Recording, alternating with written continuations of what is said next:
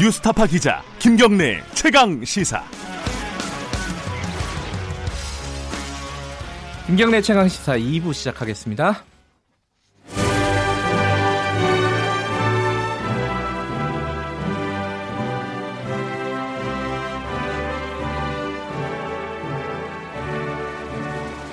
네, 최고의 정치. 전국의 가장 뜨거운 현안을 여야 의원 두 분과 이야기 나눠보는 시간입니다. 오늘도 어, 자유한국당 김영우 의원, 더불어민주당 표창원 의원 두 분 나와 계십니다. 안녕하세요. 네, 안녕하세요. 국회가 문을 열었잖아요. 네. 표창원 의원님, 그 네. 국회가 문을 열면은 국회의원들의 어떤 스케줄이 좀 달라지나요? 저 원래 좀 바쁘시잖아요. 문 안 열어도. 원래 바쁜데 더 바빠지죠. 우선 네. 국회가 열린다는 거는 그 일정이 잡힌다는 걸 의미하는데 예. 본회의, 각 상임위, 법안 심사, 소위 뭐 줄줄이 일정이 확확 잡혀서 넘어오거든요. 예. 그러면 그동안 국회가 안 열릴 때 약속했던 것들, 뭐 지역 일정도 있고 다른 뭐 학회, 세미나, 발표회 혹은 음. 뭐 의정 활동을 위한 연구, 출장 다 재조정을 해야 돼요. 예. 상당히 심각한 그런 그 문제가 좀 생기죠. 김영우 의원님도 스케줄이 많이 바빠지셨겠어요? 바쁘죠. 더군다나 저 같은 경우에는 그 포천하고 가평이잖아요, 경기도. 면적으로만 따지면 서울의 3배 면적 이상이에요. 아, 세 배나 돼요, 예, 서울에? 예. 어. 그러니까 굉장히 넓은 지역이라 이제 그렇지 않아도 바쁜데 그 국회가 열리면은 표 의원님 말씀대로 이제 상임위가 이제 예. 활발하게 돌아가니까요. 그 해당 상임위 하기에 굉장히 바쁘죠. 가평 그쪽이 세 배, 서울의 세 배다. 은근히 또 자랑을 하시는. 넓습니다. 예, 서울하고는 다릅니다. 그 자랑보다는 할 일이 많으시다는 거죠. 예. 지역 행사를 가셔도 뭐 세 배 이상 뛰셔야 되니까. 예. 예. 기름값도 많이 들고요. 어, 다 돈 나오잖아요, 그거 세비로. 예, 보조금 좀 나오죠. 자, 오늘은요, 어, 사실 북핵 얘기도 좀 해야 되고, 어, 이게 사법농단 얘기도 좀 해야 되는데, 그에 앞서 갔고요. 박근혜 전 대통령 사면 얘기가 계속 나오고 있어요. 그게 이제 이명박 대- 전 대통령이 보석으로 나오게 되니까, 뭐 그 연장선에서 자유한국당 측에서 조금 적극적으로 제기하시더라고요. 그 황교안 대표도 그렇고 나경원 원내대표도 그렇고 이게 어떤 뜻으로 이해하면 돼요? 이게 사면 해달라는 뜻입니까? 아니면 될 거다라는 뭐, 뭐 기대입니까? 뭡니까, 복합적이겠죠. 근데 네. 저는 뭐 이제 국민들께서도 이 사안에 대해서는 생각들이 다르신 분들이 많이 있겠죠. 예.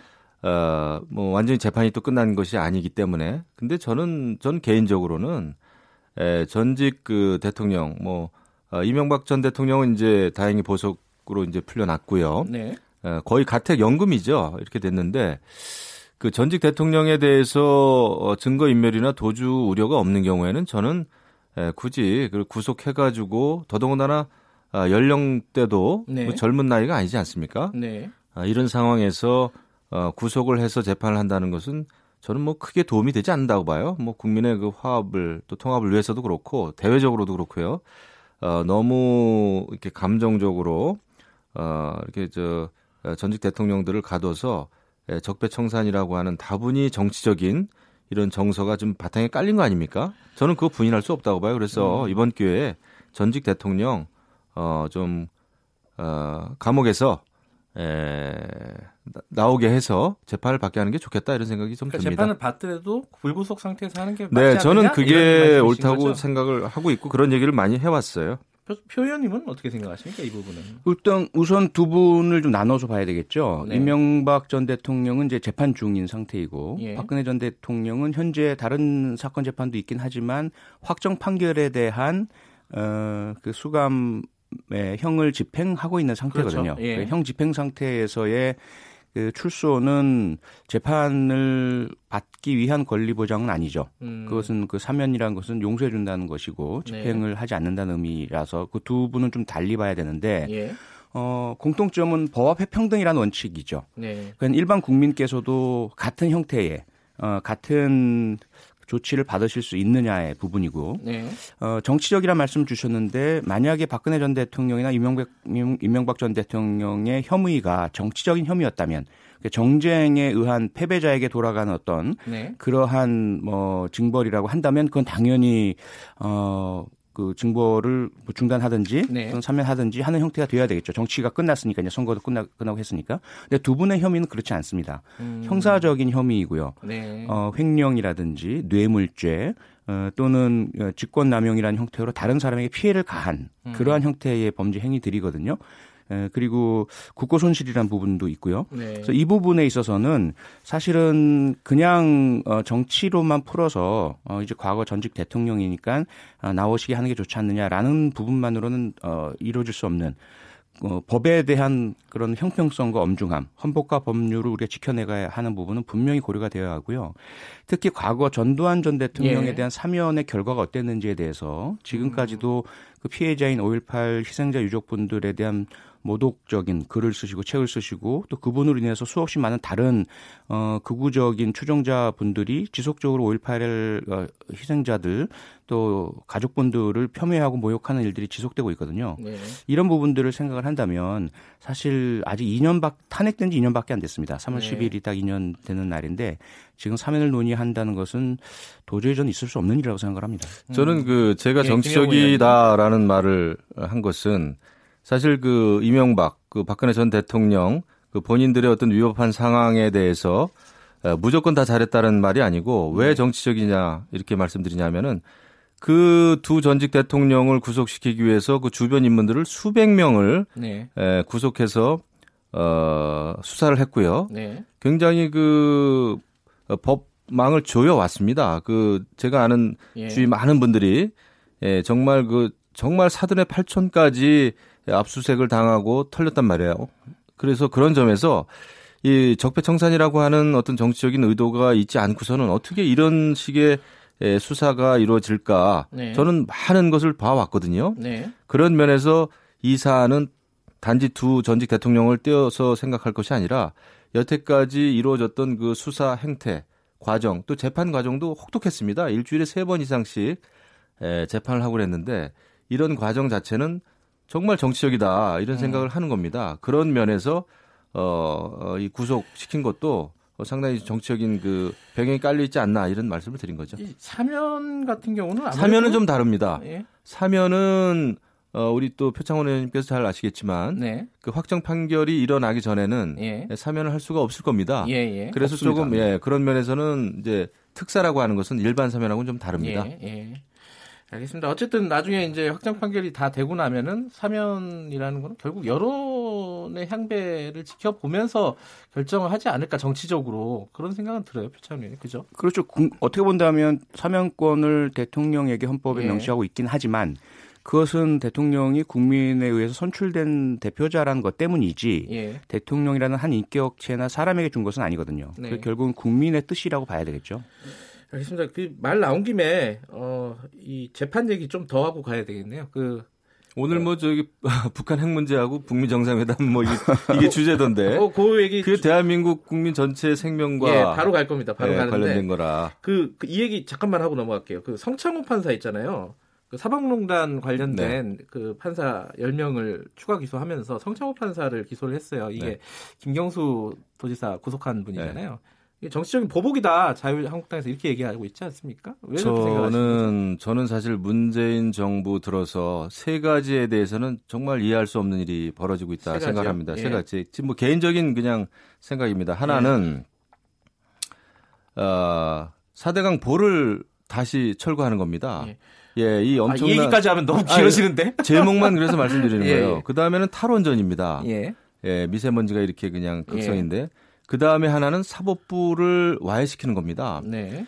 예, 이것은 저는 반헌법적 반민주적인 처사다 이렇게 생각합니다. 예. 예, 정권의 입맛에 맞지 않는 재판을 했다고 해서 저희가 느끼기에는 바로 그겁니다. 예, 정권의 입맛에 맞지 않는 재판을 했다고 해서 그 판사에 대해서 신상털이를 하고 또 그 판사를 기소를 하고 어, 처벌을 하겠다라고 한다면 이거는 정말 기막힌 사실 아닙니까? 더군다나 정의당에서 생각하는 사법농단의 판사와 또 더불어민주당에서 생각하는 판사가 또 달라요. 네. 어, 이렇게 되면은 이게 뭡니까? 정치권이 재판부를 재판하겠다는 거예요. 이렇게 되면은 사법부가 어떻게 앞으로 어, 법에 근거한 재판을 할 수 있겠습니까? 이것은 에, 문재인 정권이 휘두르는 정말 너무나 지나친 반민주적인 처사다 이렇게 생각합니다. 그세 가지 말씀하셨는데 보호하고 탈원전 얘기는 뭐 다음에 하도록 하고요. 네. 사법부 와해라고 말씀하셨는데 그리고 보복이라고 그 표창원 의원님 반론 잠깐 듣고 예. 일단 사실관계부터 좀 바로잡아야 되겠는데요. 앞서 말씀하신 것 중에 수백 명을 구속했다, 수백 명 구속할 수가 없습니다. 그런 일이 바라, 벌어지지도 않았고요. 수백 명을 뭐 조사했다, 뭐 이런 뜻으로 아마 말씀하신 뭐것 조사는 같아요. 당연히 예. 일반적인 어 재벌이나 기업의 횡령 사건에서도 당연히 그 정도 규모의 수사는 합니다. 해야 합니다. 예. 아, 워낙 사건 자체 복잡하고요. 얽혀 있는 문제가 많고 예. 증거 확보와 진술 청취와 어, 입증을 위해서는 당연한 부분이죠. 예. 또 하나 지금 말씀하신 것 중에 정의당의 명단과 더불어민주당의 명단이 다르다. 그 자체도 사실 아닙니다. 왜냐하면 저희들은 명단을 작성한 아직- 적이 없습니다. 아직 발표를 안 했죠. 네. 예. 저희들은 뭐 명단 작성 이런 것이 아니라 그 처음부터 사실은 사법부의 독립과 중립성을 위해서 존중하기 위해서 어, 법사위에서 지속적으로 법원 행정처의 자체적인 해결을 촉구했습니다. 이것을 정치적이라는 부분이라면 만약에 법원 내 정치겠죠. 네. 처음 촉발된 거 잘 아시겠지만 이탄희 판사가 자신에게 부여된 동료 판사들에 대한 사찰 요구를 거부합니다. 네. 어떻게 이렇게 이런 일을 할 수 있느냐? 그렇게 하고 나니까 이탄희 판사를 다른 곳으로 전보시키거든요. 어, 그러고 나서 이 문제가 불거지고 공개가 판사들의 그 토론방에 올라가고 공개가 되면서 판사들이 납득을 못 합니다. 네. 어, 이런 사실에 대해서 밝혀내라. 리스트가 있느냐. 그렇게 해서 시작된 그 자체 조사거든요. 법원 내 자체 조사를 통해서 밝혀진 것이 실제로 그러한 행위들이 있었고 그것보다 더 심각한 것이 재판 거래 행위가 있었고 특히 박근혜 정권 당시에 김기춘 비서실장이 법원 행정처장 대법관입니다. 대법관 오라 그러고 외교부 장관 같이 자리하고 뭐 김현장이라는 변호인이 그 변호사 그룹이 함께 하면서 일본의 압력을 받아서 일제 강제징용 노동자에 대한 배상 판결에 개입한 흔적들이 나타납니다. 이러한 사실들이 다, 다 지금 법원 내부 자료 기록에 의해서 드러났는데 이걸 그럼 그냥 묻- 묻고 넘어가잔 말입니까? 판사는 법위의 신입니까? 그리고 이것을 정치가 한 것이 아니잖아요. 있는 그대로 드러난 혐의에 대해서 수사 절차가 진행됐고 지금 어, 법원에서 재판이 이루어지고 있습니다. 근데 김영우 의원님도 그렇고 표창원 의원님도 그렇고 제가 그 여쭤본 거는 어, 성창호 판사 기소가 네. 정치적인 보복이냐 그거는 이제 잠깐 아까 간단하게 말씀하셨고 네. 그 부분에 대한 얘기를 좀 먼저 해주세요. 네, 일단 검찰에서 밝힌 내용 그대로죠. 성창호 판사는 그 당시 그 김경수 어, 도지사에 대한 재판 이전에도 피의자 신분이었고 예. 그 혐의를 보면 2016년에 그 정운호 게이트라고 발생을 합니다. 네. 그 네이처 리퍼블릭이라는 화장품 회사의 대표인데 이분이 동남아에 가서 상습 도박을 무척 많이 해요. 네. 그 혐의가 밝혀지죠.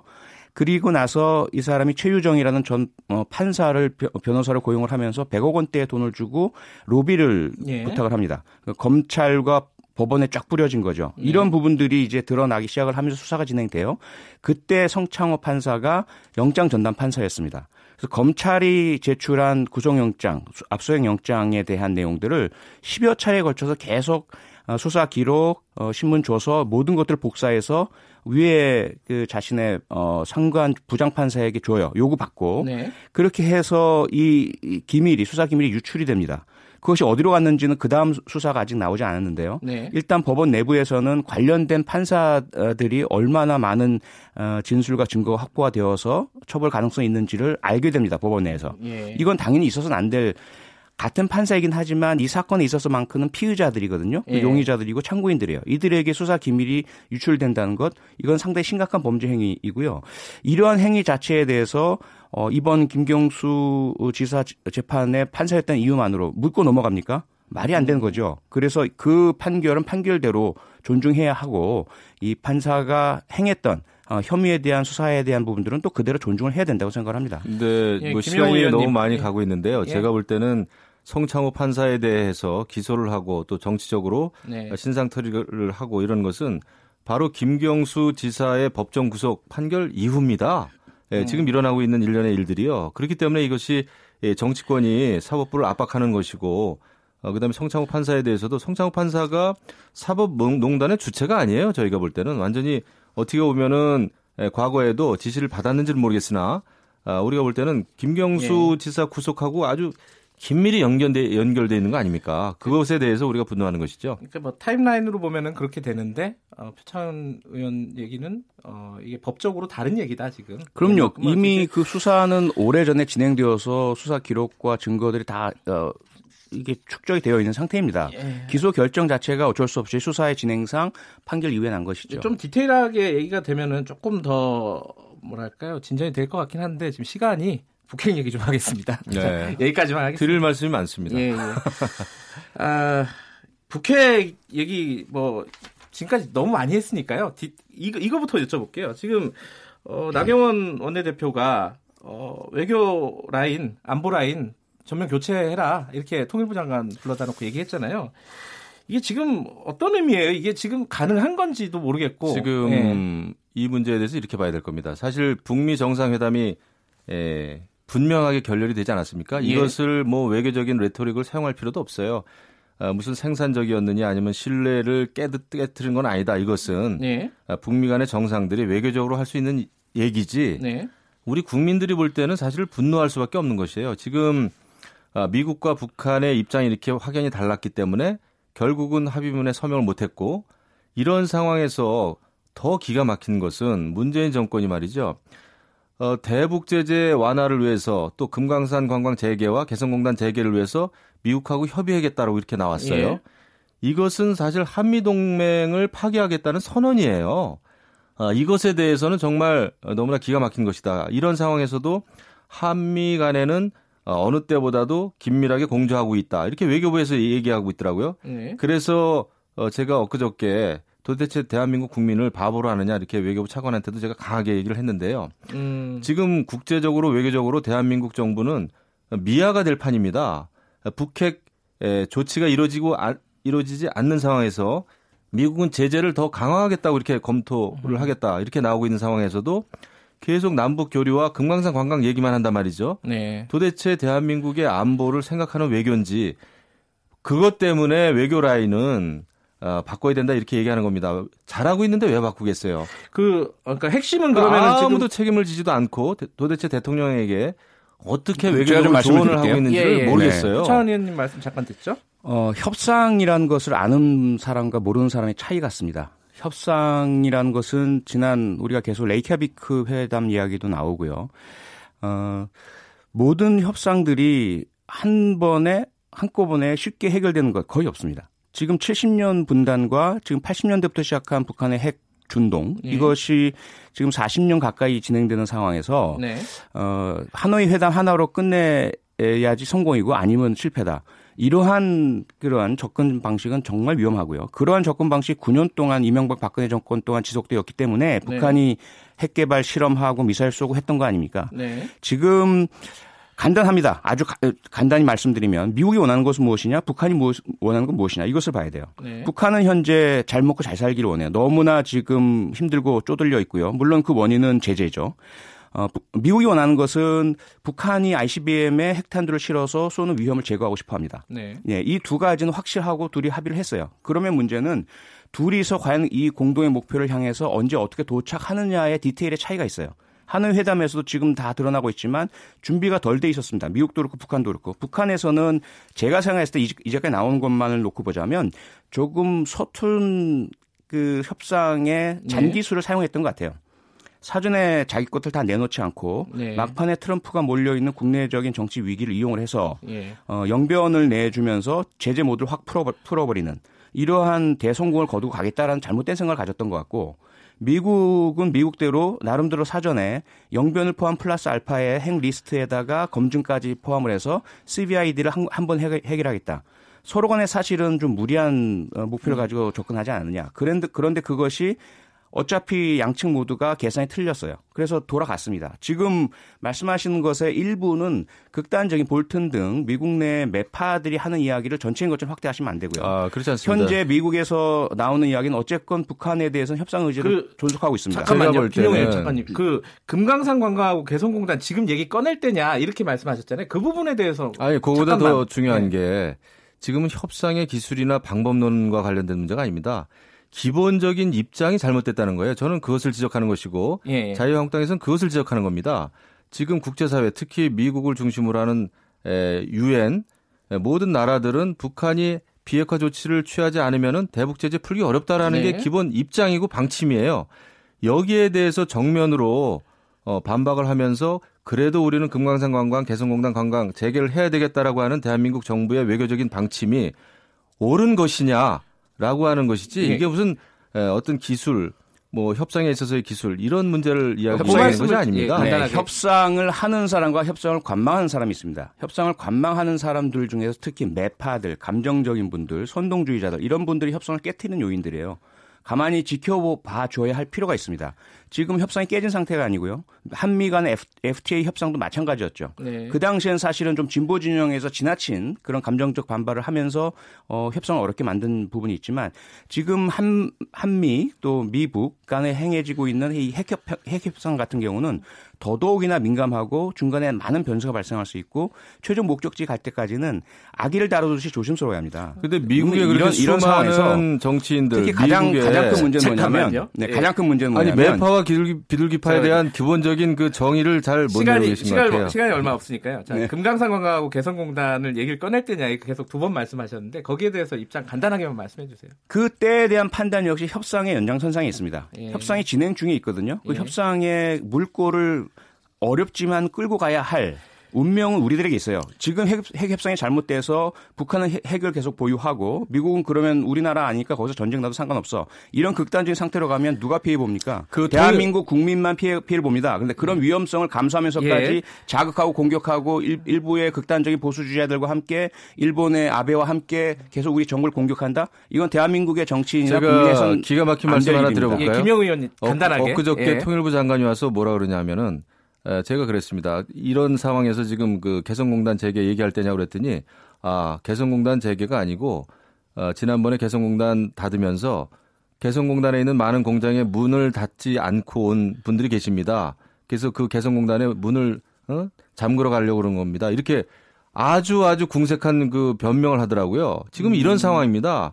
우리의 그 대북 정책이 완전히 그 북한의 비핵화는 완전히 실종됐고 그냥 금강산 관광 타령만 지금 하고 있는 거 아닙니까? 이것에 대해서 네, 예, 예, 무슨 말씀인지 북미 알겠고요. 정상회담이 음. 결렬되기 26분 전까지만 해도 청와대 대변인이라고 하는 사람은 이 기대를 굉장히 했어요. 장밋빛 기대를 했어요. 북미 정상회담에 대해서 이렇게 한미 공조가 어, 제대로 되고 있지 않은 상황에서 예, 다시 또 미국을 설득하겠다? 아니 대한민국 정권 정부가 지금 계속 미국을 압박할 때입니까? 알겠습니다. 이 지금 두 분이 30초밖에 없는데 두 분 한 분당 중재자 역할은 그래도 해야 되는 거 아니냐? 이 부분에 대해서는 어떻게 생각하세요? 중재자라고 하는 것은 네. 양쪽의 입장을 분명히 알고 있을 때 가능한 겁니다. 근데 지금 중재자, 운전자 역할을 한다고 해놓고 네. 사실은 북한의 비핵화에 대해서는 한 마디도 말을 안 하고 오로지 북한의 정권의 대변인 역할만 하니까 예. 이게 지금 중재자가 되지가 않는 거예요. 우리가 오히려 그 미아가 되고 있다니까요. 그것에 대해서 걱정을 하는 겁니다. 알겠습니다. 그 표창원 의원님 지금 북한에서 ICBM 생산하는 뭐 그쪽 동창리. 시- 신음동, 산음동 산음동. 예, 네. 그쪽에서 움직임이 있다는 게 좀 포착이 됐잖아요. 이런 상황에서 우리는 어떻게 해야 되는 겁니까? 지금? 어제 정보위원회에서 국정원의 보고를 받고요. 예. 어, 일상적인 차량 이동이 포착이 된 것은 맞다. 하지만 그 안에 무엇이 있는지는 확인되지 않았다. 네. 확대 해석을 해서 비난하고 문제를 키워가는 것은 옳은 방법이 아닙니다. 어쨌든 말씀드린 것처럼 현재 북핵 협상은 진행 중에 있고요. 특히 어, 대한민국의 위험이 발생할 경우에 큰 피해를 보는 것은 국민일 수밖에 없어요. 이러한 부분들을 전혀 감안하지 않은 채 자신들의 정치적 이익만을 위해서 자극하고 공격하는 행동은 이제는 해서는 안 됩니다. 함께 조심조심 예. 지금 진행되고 있는 협, 협상을 살려내서 알겠습니다. 북한의 완전한 비핵화를 이끌어내야 합니다. 제가 오늘 생각을 잘못한 것 같아요. 북핵 얘기부터 먼저 했어야 되는데. 그러니까 이게 이게 중요하다니까요. 자, 오늘 여기까지 듣겠습니다. 두 분 고맙습니다. 네, 감사합니다. 고맙습니다. 최고의 정치 한국당 김영우 의원, 민주당 표창원 의원이었습니다. 자, 2분 여기까지 하고요. 3부에서는요. 금요일엔 과학이 옥보다 좋아 마련되어 있습니다. 일부 지역국에서는 해당 지역 방송 보내드립니다.